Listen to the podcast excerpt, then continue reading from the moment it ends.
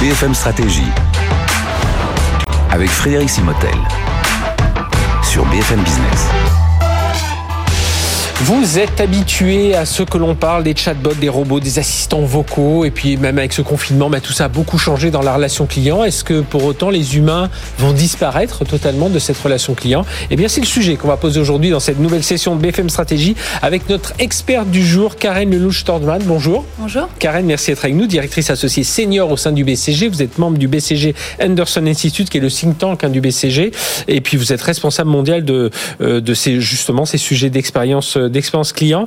Alors, pour commencer, Karen, alors on, on distingue aujourd'hui différentes populations, c'est ça qui euh, euh, qui n'ont pas exactement les mêmes attentes. Euh, donc voilà, on peut les adresser avec des chatbots, des robots, mais l'humain va revenir. Hein, on va en parler. Alors c'est assez intéressant effectivement. En fait, on a réalisé une enquête consommateur auprès de 6000 personnes dans le monde. Alors beaucoup en France, mais on a aussi regardé les États-Unis, la Chine, et on a voulu comprendre en fait quelles étaient quelles étaient les attentes de ces consommateurs sur l'interaction humaine, Mhm. justement en se disant après deux ans de Covid, est-ce qu'il y avait plutôt un retour vers l'humain ou au contraire Parce les gens sont habitués, habitués, euh, euh, voilà. voilà. à la technologie.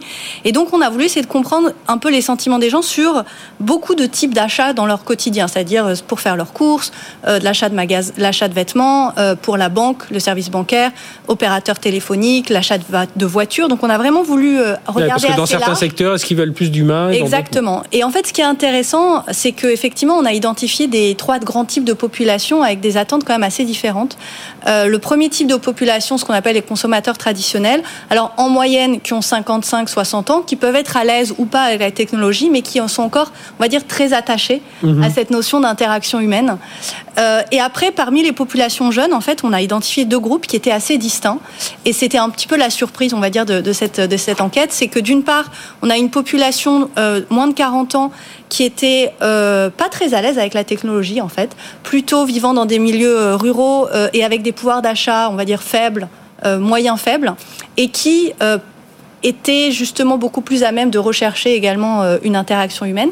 Et enfin, on avait une population de moins de 40 ans très à l'aise avec la technologie, urbaine, euh, et qui, pour le coup, là, euh, a des réponses extrêmement différentes du reste de la population. Et ce qui est intéressant, c'est que ces jeunes de moins de 40 ans urbains, c'est 70% de la population de moins de 40 ans aujourd'hui en France. Donc en fait, on est sur des masses très fortes et qui vont, qui vont grossir avec le temps de personnes qui euh, ne recherchent plus tant d'humains dans leurs relations. Alors justement, est-ce que ces jeunes urbains qui ne recherchent plus d'humains, c'est eux qui vont un peu entraîner le, marché et qui vont peut-être tirer vers eux les autres groupes?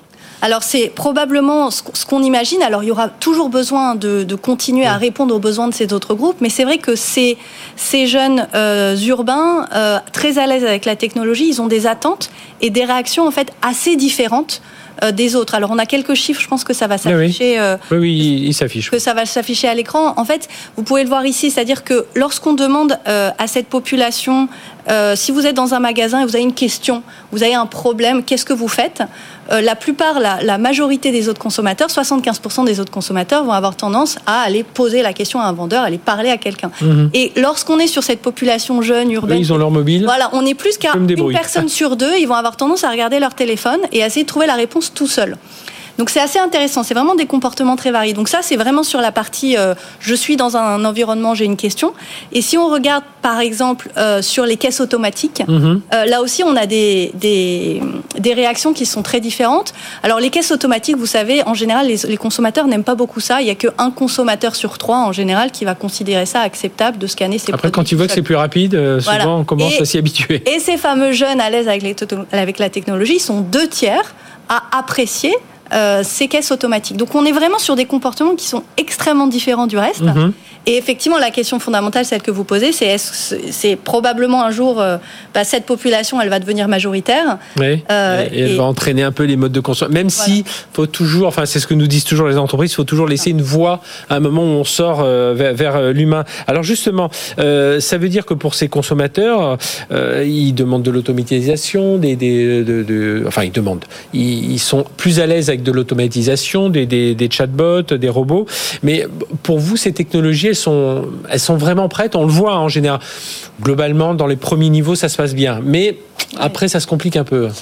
Alors effectivement, ce qui est intéressant, c'est que quand on pense euh, au chatbot, ou alors on a tous eu euh, des expériences même Oui. avec Siri dans, Oui. euh, dans les années précédentes, où c'est, on a plutôt tendance à considérer bon bah voilà, c'est pas du tout, euh, c'est pas du tout mature. En fait, ça a vraiment beaucoup changé. En fait, Mhm. au cours des cinq dernières années, on est réellement sur des technologies qui deviennent matures. Euh, Aujourd'hui, on a ce qu'on appelle le traitement automatique du langage naturel, qui est en fait une technique qui permet à une machine de savoir vraiment distinguer les mots que vous allez prononcer, qui est capable de comprendre, enfin de savoir élaborer une réponse par rapport aux mots que vous allez prononcer. Et ça marche vraiment. Alors, ça marche pas dans tous les cas de figure, en fonction des accents, en fonction des intonations. Quelquefois, il y a Ouais, des choses mais ça vont- change du serveur vocal d'il y a Mais quelques années où on devait répéter trois fois le mot. fortement, Voilà. Et, et d'ailleurs, ce qui est intéressant, c'est que dans notre enquête, on a justement demandé aux, répondants euh, quels étaient. Alors, on leur a demandé. euh, Est-ce que euh, votre interlocuteur a pu euh, avait toutes les informations pour répondre à votre question Et on leur a demandé lorsqu'ils ont parlé à un chatbot, lorsqu'ils ont parlé à un humain.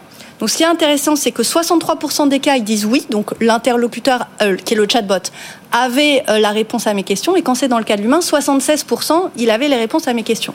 Donc, effectivement, l'humain, il reste plus performant, mais le mais c'est pas un écart extrêmement grand en fait, 63 par rapport à 76% on n'est pas sur un écart gigantesque de 1 à 2. Donc ce qui veut dire ce qui prouve vraiment que le chatbot est en train de s'améliorer et qu'on est en train d'avoir des des, capacités à répondre aux besoins des clients qui s'améliorent. Et, d'ailleurs même un autre chiffre peut-être pour vous donner, euh, sur cette population jeune urbaine dont je vous parlais tout à l'heure, euh, on leur a demandé leur taux de satisfaction après avoir interagi avec leur banque ou leur opérateur téléphonique. Le taux de satisfaction quand l'in- l'interlocuteur était un bot est de 56%, et lorsque l'interlocuteur était un humain, il est de 52%. Ah oui, donc, Donc en réalité, sur cette population... l'écart risque de s'accroître Voilà, avec les technologies exactement. qui vont être euh, encore, encore meilleures. Exactement. Et alors, du, du coup, euh, voilà, ça, ça va être quoi les principaux obstacles pour que ça se. Parce qu'on on a l'impression que la technologie, le machine learning, tout ça, ça va nous permettre d'aller, euh, d'apprendre encore et ces machines d'être encore meilleures. Mais euh, voilà, co- comment vous voyez tout ça évoluer? Alors, je pense qu'il y a plusieurs choses. Vous l'avez dit tout à l'heure. Euh, la, la- la première chose, c'est que les entreprises, elles vont devoir gérer cette multitude de consommateurs qui ont des besoins, qui ont des attentes différentes. Certains vont vouloir beaucoup de technologie, d'autres pas beaucoup de technologie. Et il va falloir continuer à offrir euh, toutes ces options aux consommateurs. Et ça, c'est quand même un enjeu qui est extrêmement compliqué pour les entreprises. La deuxième chose qui est, euh, qui est intéressante et qu'il faudra faire davantage, c'est que euh, là, quel que soit le consommateur, il y a une demande de euh, d'enlever ce qu'on appelle les frictions, c'est-à-dire les moments d'attente où euh, je fais la queue euh, mais pendant Ah oui. trop longtemps, etc. Et en fait, les technologies qui sont autour de cette notion de euh, de supprimer les frictions ou de supprimer Mhm. les temps d'attente, c'est vraiment des technologies sur lesquelles euh, il faut investir en premier parce que c'est Oui, et, et qui est souvent, euh, qui est souvent le passage en caisse. Et du coup, vous parliez, vous parliez des caisses euh, automatiques. C'est ce que Oui. j'imagine, euh, c'est l'exemple d'Amazon, quoi. Aujourd'hui, avec euh, voilà, ben, on supprime un peu ce, ce temps de friction qui est le moment où on doit sortir sa carte, etc. Voilà, exactement. Alors, on parlait effectivement des, des caisses automatiques. Ce qui, est, ce qui est intéressant, et vous le savez bien, c'est qu'aujourd'hui, la notion de caisse automatique, c'est pas perçu comme quelque chose de très positif comme Mhm. technologie. Tout simplement parce qu'en réalité, ce que ça demande, c'est tout simplement que le client, Oui. il va scanner les produits à la place d'un vendeur, mais donc c'est pas vraiment une technologie euh, additionnelle. Oui. En et, revanche, et en plus, on lui, a- on lui dit pas c'est moins, c'est moins 10% sur les prix si c'est vous-même Ah, qui les scannez. Si c'est vous-même qui les scannez. Alors, il y a d'autres exemples. Vous citiez Amazon. Je pense que c'est vraiment un exemple intéressant. Aux États-Unis, donc, ils ont lancé des, des magasins qui s'appellent Amazon Go, Mhm. où vous rentrez dans le magasin, on vous identifie automatiquement. Vous prenez vos produits, vous n'avez rien à faire. Automatiquement, euh, on va identifier les produits que vous avez pris, vont être débités sur vo- votre compte Amazon Prime.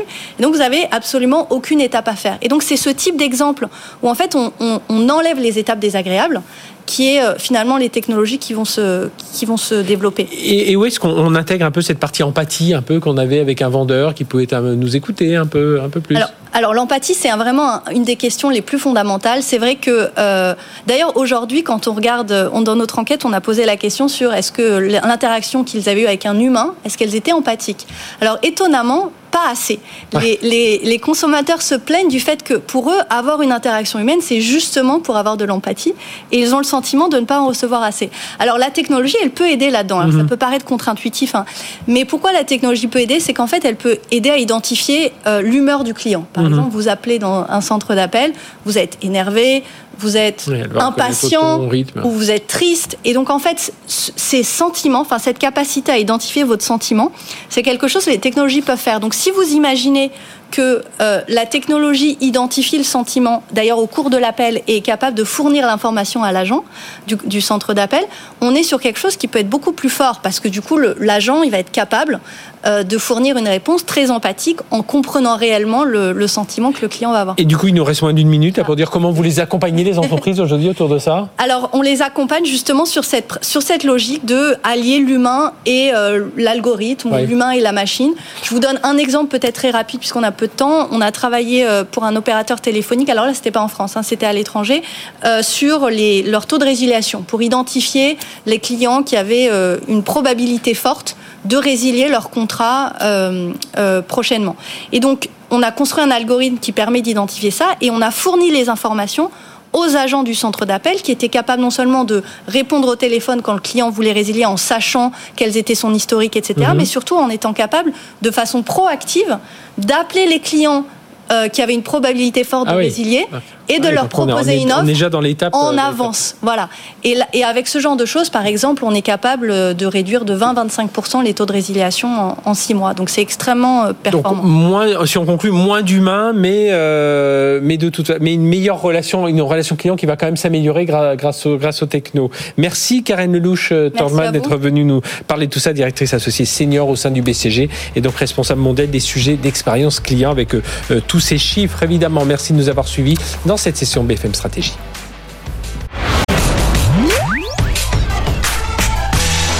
BFM Stratégie sur BFM Business.